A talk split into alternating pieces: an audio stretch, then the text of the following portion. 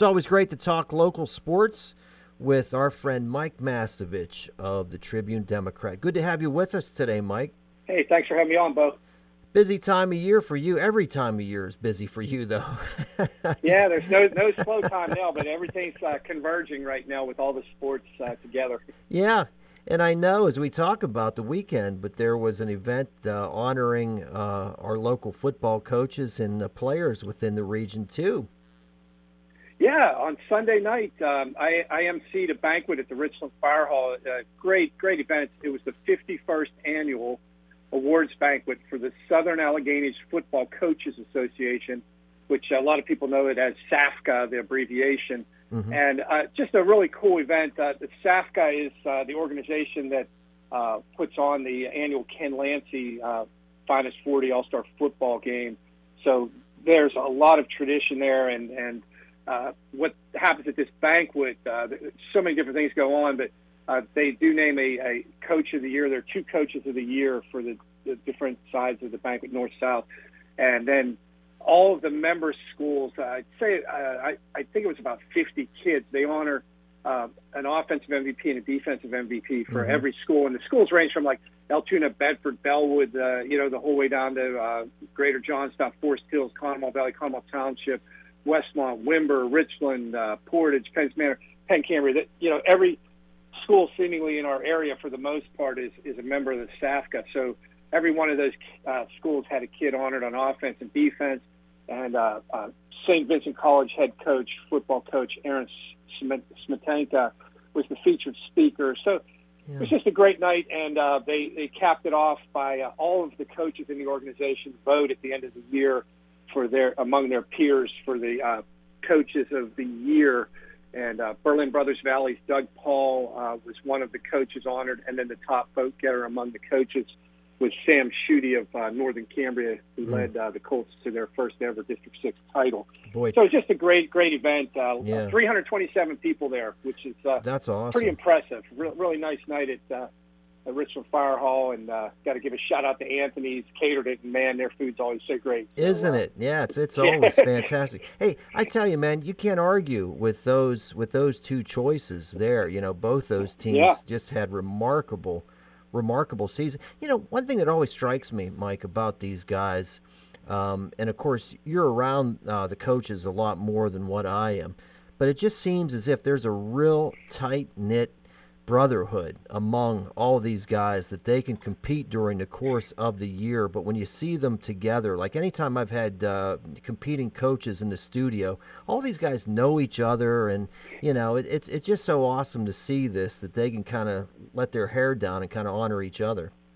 Yeah, that is one of the neat things about this because you know on the field you want to uh, beat the other guy, and it's intense. There's rivalry. Sometimes it can be heated but as you said, last night all these guys were getting together, uh, posing for photos, talking. A uh, couple of them on the podium making little jokes uh, with each other, and uh, just um, it, it's neat to see everybody in one place. And there is so much work that goes into this banquet, but also that Ken Lanzi game, and it takes so much cooperation. All the coaches have to fill out forms for this banquet to nominate the kids, and they they have it more sophisticated now uh, than when they first started. You do everything on pen and paper, but mm-hmm. now they have spreadsheets, and so like there's less chance of some kind of error happening. And every coach has to nominate who they want for offense and defense, and that way you recognize. Uh, like I said, it was roughly 50 kids, two for each school. Mm-hmm. And then um, just to put on the banquet's a big thing, but the more uh, significant thing in the long run is the Ken Lanzi game. And there are just so many moving parts now because they kept talking at this banquet how it's the longest running All Star game continuously uh, even though they the 2020 uh, they couldn't have the the game uh, because of COVID 19, but they yeah. they still managed to do it the next spring, so they kept it going. But uh, uh, Ralph DeMarco and Eber Verhovsik are two guys that are organizers. They both spoke last night passionately about how they are so proud that their game also includes bands and cheerleaders, right, as well as the players. So it's just a big community event. Yeah, no, that's what makes that game special. Uh, you know, not just the great players, but to have you know, as you say, the band cheerleaders involved. And uh, yeah, kudos, big big shout out to uh, Ralph and and, and Eber, two uh, two old friends who I think have done uh, just tremendous work in keeping the ball rolling with that game. Yes, uh, 365 day a year job. Probably. Yeah, that's just awesome. And uh, some players were honored last night too, right? Yeah, like every team had an MVP for offense and defense, and just uh, you know through just some of the, uh, you know, familiar ones. Uh, you know, like at, uh, at Berlin, uh, they had such a great year. Uh, Ryan Blueball on offense and Holby McLucas on defense. Uh, Windber, Johnny Schuster, 6,000 career rushing yards on offense. Jay Costa on defense. Uh, yeah. You had like uh, you know McCort Carroll, Andrew Paxtis on offense, Johnny Golden on defense, Greater Johnstown at Anthony Atwood and Mark Lawn Tysinger. Uh, a lot of familiar names. Uh, Garrett yeah. Harold at Penn Cambria, Mason Raymond at Penn Cambria, Andrew Miko at Portage, Mason Cargo at Portage. And we could spend the whole show going through the list. There's just fantastic names here. That's awesome. Uh, you know, the first name that you mentioned among the players, John Schuster, a kid that I got to see play.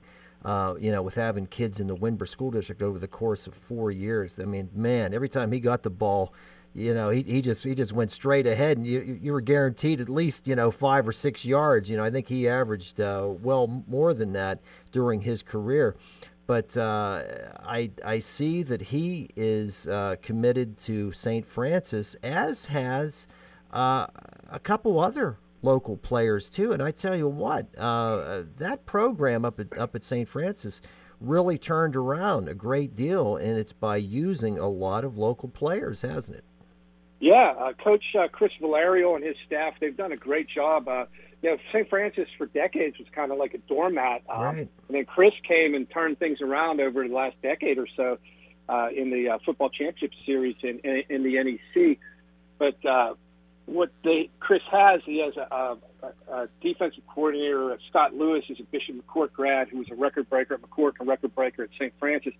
And on offensive, his coordinator, uh, Marco Pecora, similarly at uh, at Richland and uh, went on to Pitt, and he mm-hmm. had another year eligibility after graduating. He went to IUP for one more year, but Marco knows what's going down too. So you got two guys with local ties as coordinators. So therefore, you got a pretty good edge in recruiting locally, and a lot of the local kids are starting to go there. I did a signing last week, Sam Penna, uh, Richland. Mm-hmm. You, you, mentioned John Schuster. Mm-hmm. Uh, one of the quarterbacks, he's not actually in the Tribune coverage area, but plays all of our teams. Jeff Hohenstein was the record-setting quarterback out at Central. Right. Um, uh, Coach Villarrial's son, Elijah Villarrial, was a, a very good player at Central Cambria. He committed to play for Dad. So uh, that's you know, awesome. The list goes on. I'm Dawson Snyder of uh, Shanksville, who played football at Shade through a co-op, and uh, when Shade uh, won a district title, he's been making some noise out there as a receiver. He had just a phenomenal year. I believe it was his uh, sophomore season. Um, but Dawson Snyder's playing playing well there. There's just a, a lot of you know local ties. Yeah, it's just great to see with a bunch of local kids who are who are doing well. And I think one name to be mentioned too uh, is uh, the kid at uh, Conemaugh Township heading to uh, Penn State. That, that's a pretty good uh, accomplishment for a kid growing up around these parts to play for Penn State. I covered Ethan in uh, track and field as well, and mm-hmm. he did something that's just unheard of. He won both the 100 meter dash and the 200 meter dash at the PIAA meet in Shippensburg in May, and he's got, got another year to try to follow up on that. So when I talked to Ethan for the story, um, he talked about how that speed and what he did in track really opened a lot of doors in football. So he's going on as a preferred walk on at Penn State uh, oh, okay. for James Franklin. So okay. you got to be a preferred walk on and uh, take your shot at making uh, you know making your uh, impression. And uh, Tony Penn, who was the coach at Township, who uh, recently stepped aside, uh, he I talked to him for the story, and he said knowing Ethan Black's uh, work ethic and then what he's going to have available to him in terms of uh, you know weight rooms and uh, strength coaches and yeah. uh, position coaches, he just feels that a guy with that work ethic is going to have a shot at making you know making a good impression, and then you never know what happens. It's a it's a long road for a preferred walk on, but. Uh, yeah you know, we've had guys before like Shane McGregor at Central Cambria. He was at Penn State four years as a quarterback and uh, stayed there and uh, got some snaps. And uh, you know, so you know, things can happen. Oh, we wish him well. I can't imagine uh, if you're a defensive back in high school and you're, you're lined up as a corner and here's the uh, 100 yard dash. you know, yeah. God, you're lining yeah. up. I can't imagine yeah. anything scarier than that, man. yeah, yeah, and uh, you know he's uh, he's not too shabby on kickoffs and punt returns either. I'd imagine. yeah, no, watched him play too. Just absolutely amazing talent. Mike Mastovich of the Tribune Democrat joining us uh, today, and um, one more local guys, we talk about about Penn State. Uh, just an an odd uh, situation for me. I was uh, performing some somewhere. The TV was on within this venue. It was Penn State wrestling. They were taking on Iowa, and I just so happened to catch the screen as I'm playing my guitar, Mike, and I see the name Max Murin, and I remember the name. First of all, Penn State wrestling uh, up in Happy Valley. I had no idea that that was such a show that, you know, with all the lights and all the excitement, man, they go all out. But I actually found myself cheering for somebody who wasn't wrestling for Penn State as I watched the match. He didn't disappoint, by the way. No, Max Murin, a Central Cambria High School graduate, uh, uh, former uh, PIAA state champion wrestler. Uh, at Iowa, NCAA Division One, Big Ten power. Uh, there was a time when Iowa was the gold standard in terms of winning the national title. Mm-hmm. Well, now Penn State wrestling is the gold standard. Uh, national champion, team champion, produces individual champions.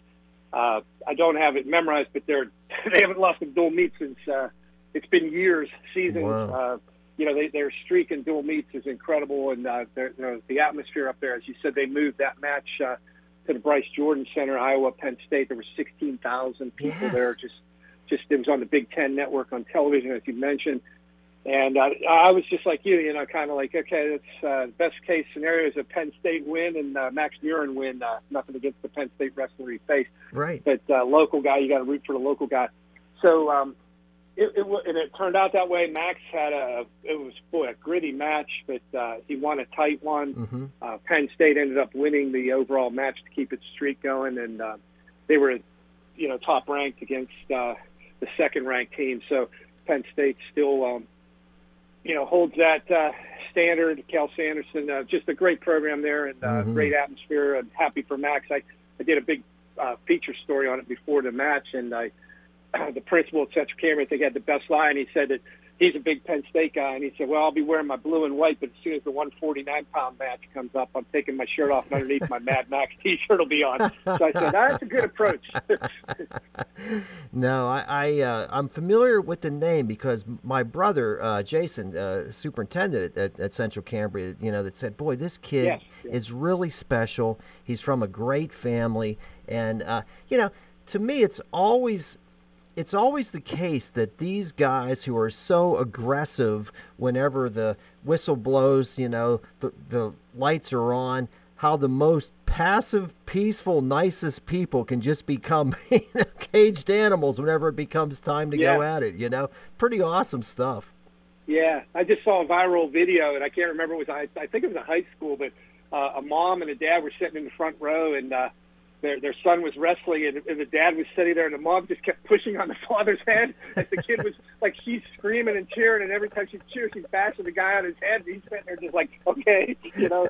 Uh, it was kind of funny but I you know I, I've seen the, the the passion. It's it's uh, it's one of those sports where it's one on one there there's uh there's a yeah. lot of passion there. Boy, and I get it now with Penn State because it really reminded me of, and again, I didn't have the sound on, but the way the lights would go down and the way the spotlight would hit the wrestlers coming out, you know, it, it, it was, you know, to me, it, it was like the, you know, Chicago Bulls in the 90s with those great Jordan teams. You know, anytime yeah. anybody would yeah. come out, it was like, wow, this is a huge deal with Penn State.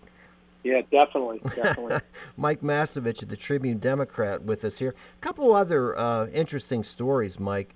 Uh, uh, recent uh, passing of of a guy who uh, had a, a, great deal to do with the popularity of uh, hockey, travel hockey, particularly with youth in this community. Um, I hope it's a name that's not forgotten. Yeah, Pete Knays um, from East Conemaugh.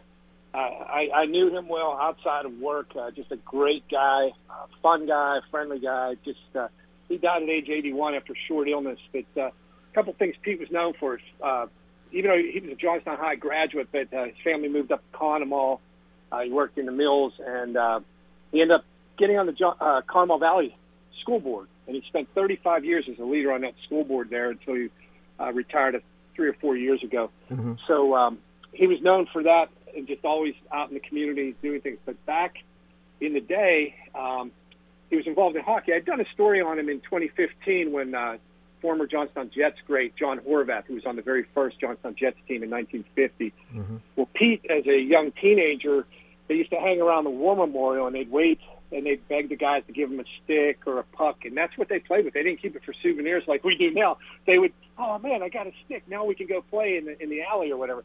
So Pete said one day he was bothering John Horvath, and John was just a likable guy too. And uh, he just, come on, come on. And so John went in, probably figured, okay, I'm not going to get rid of this kid. Uh, went into the locker room, came out, and he threw a jersey to Pete. It was John Horvath's jersey. Wow. That year, John wore, not, wore number seven. It was when the Jets had red and white. Yeah. And uh, when John died in 2015, Pete was reading my story about John dying, and, and he told his wife Leonie, he said, "Hey, I think I have that jersey up in the attic." And they went up, and they found the jersey, and they found an old pair of skates that Ken Coombs, another Jets great, had given Pete years later. And that's what Pete used to play. He played skate on the ice. Yeah. So, wow. so it was just a cool story uh, in 2015 where he talked about having this jersey, and uh, our photographer John Rucosky had a great photo of it, and that's what was used with the obit story of Pete holding this red and white jersey, tattered old jersey. So that wow. happened, and then two two years later, uh, I never thought I'd be doing you know stories on a friend of mine like this, but two years later, uh, they were celebrating the 50th anniversary of the 1967 team, mm-hmm. which became known as the first travel team in Johnstown. At that time, they didn't know that's what they were. Uh, Don Hall, Johnstown Jets iconic yeah. legend. Um, he coached a team of uh, 17, 18 year olds who went to Lake Placid, New York to play in a tournament. And Pete Knies was an assistant coach with Don Hall. Uh, that team had guys like Mike Hudak, who's been uh, uh, the JV coach at Bishop McCort forever now, mm-hmm. and uh, Larry Faust from Conemaugh Township. Mm-hmm. I actually knew him because he was my uh, music teacher at Conemaugh Valley back in the dinosaur days. Wow. So uh, there was guys like that on that team, and they went up to Lake Placid. And Don Hall told me this story, uh, and Pete when I talked to them for the 2017 uh, story, uh, they, they they were saying that uh, they went up there and it was supposed to be they thought they were playing against a high school team, and they were actually college age kids, and the teams they played against were backed by NHL, like they were they received funding sponsorship from it oh, from the my. NHL. Yeah. So our guys go up there, and seriously, I had the scores in the 2017 story they lost one game was seriously like twenty-seven nothing. I mean, it was just they, like like uh, Pete Knies and Larry Faust both told me in the story uh, that Don Hall told them, "Hey, you guys, don't get cocky. The hockey you're going to see up there is the best you've you're ever going you've seen to date, and probably you'll ever see." Mm-hmm. And they were thinking, "Okay, yeah, coach, yeah, coach." Mm-hmm. They said when they got up there, they said, "Yeah, Don Hall knew what he was talking about." and, and Pete Knies did say, like, "Hey, those guys were all two years older than us, and they were college guys." you know, so that's a big difference. But yeah. what happened by them going to Lake Placid, that was the first step of starting a travel program. And then Pete said that they started playing teams in Kittanning and they started playing teams in Pittsburgh, mm-hmm. and it caught on. And now you've got, uh, you know, the travel program in Cambria County and the Johnstown region is just so strong. Very uh, strong. I, talked, yeah. to, I yeah. talked to Chris Glessner a couple years ago, and he was just uh, he's the head of one one of the travel uh, organizations. And he just said that um, you know every year that keeps growing and growing, and you got so many kids involved. So uh, so those guys in 1967 wow. in Lake Lake Placid took a beating, but what they laid the foundation for something great. Yeah, and isn't it awesome? You know, the same spot where the 1980 Winter Olympics were, where yeah. uh, that great USA team uh, surprised everybody. Boy, that is a really nice connection there. Nice historical relevance. That's so cool. Good yeah. stuff.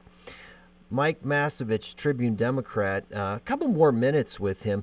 And Mike, uh, Ferndale basketball, you know, for that school being as small as it is over the years, they have produced some really good players and have historically had some great teams, haven't they?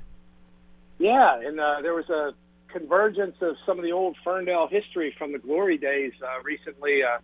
Uh, a couple Fridays ago, uh, a game Ferndale hosted against North Star. And the Jackets lost the game, but something interesting happened uh, actually in the stands and, and uh, after the game uh, involving history.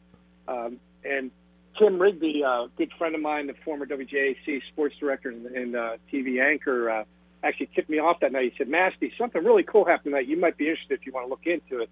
I said, sure, what? And he, he said, well, we were at the game, and he said, uh, Mark Wissinger, the former Cambria County Commissioner, mm-hmm. former Yellow Jacket star, he happened to be at his first game he'd been at in a while, and he said a guy from from North Carolina came up to visit, decided to go to the game. His name was Lou Cicari, another former Yellow Jacket, and the coach of the team for Ferndale's Matt Lushko, who was you know Ferndale legend, uh, Cambria County's all-time leading scorer. Mm-hmm.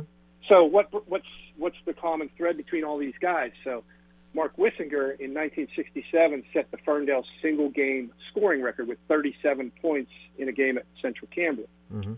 Well, his teammate uh, Lou Cicari was a sophomore at the time.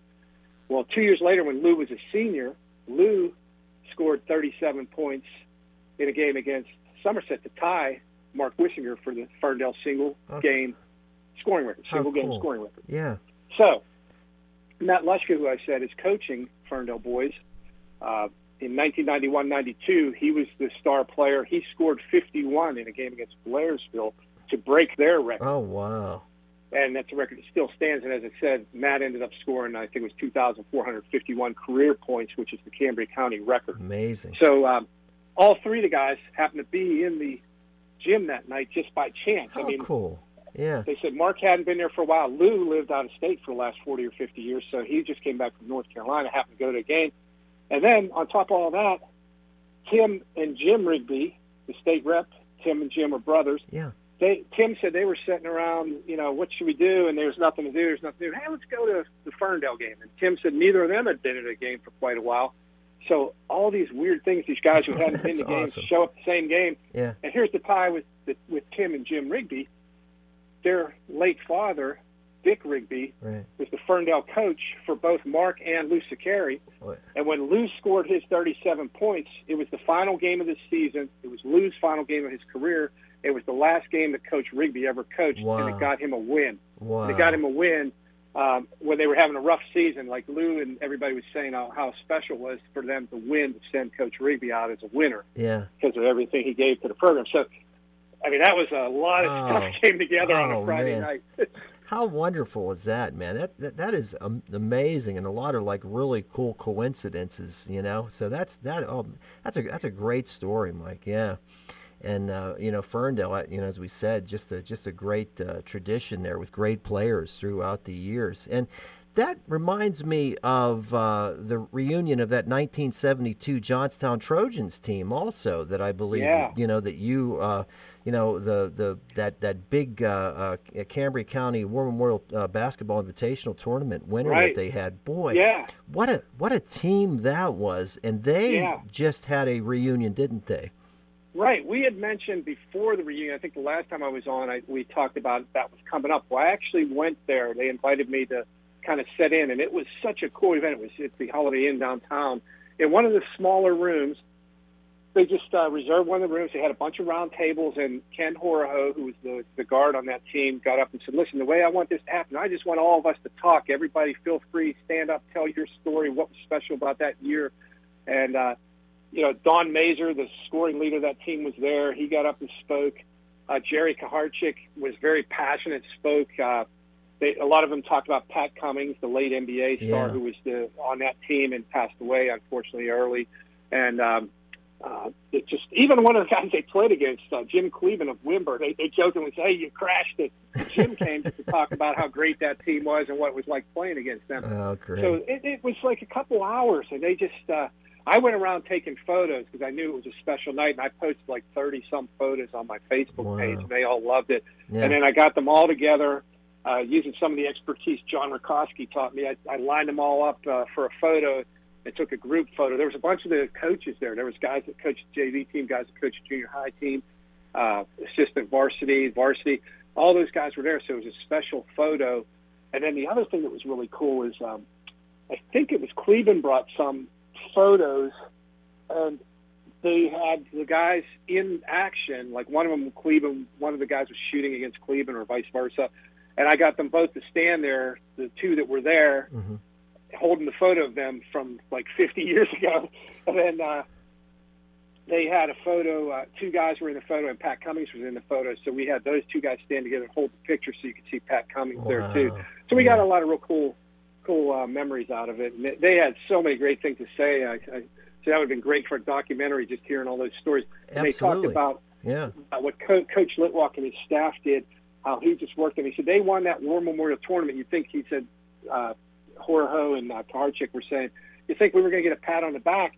So Coach Litwack had us up at eight in the morning to, for a practice like the next day because they were playing McCort in a day or two, and he knew how hard that game was going to be. you know, so instead of any rest, we were out there practicing, running as if we like lost by fifty. You know, wow. said that's just how it was. And then Paul had them play a schedule. Had a lot of teams from out of the area. Yeah. Uh, some powerhouses, and that's kind of what prepared them. The only thing that derailed the season was an upset loss to Sharon. Uh, uh, they they won a, it was uh, 25 straight games I think, and then they lost to Sharon. Yeah. Um, that that game's marred with controversy over uh, four of the Johnstown guys fouled out, and nobody from Sharon did. So wow. they always talk about the the refereeing in that game, but still Sharon beat them. yeah, man, I tell you what, and you and I often talk about how you know that we are, are, are, able how you specifically are able to follow these athletes uh, you know throughout their careers that Johnstown 72 team not only produced some great basketball players, but so many of these guys just became successful. Um, whether that was going on to play basketball in the NBA like Pat Cummings or, you know, to go on to play basketball uh, in college.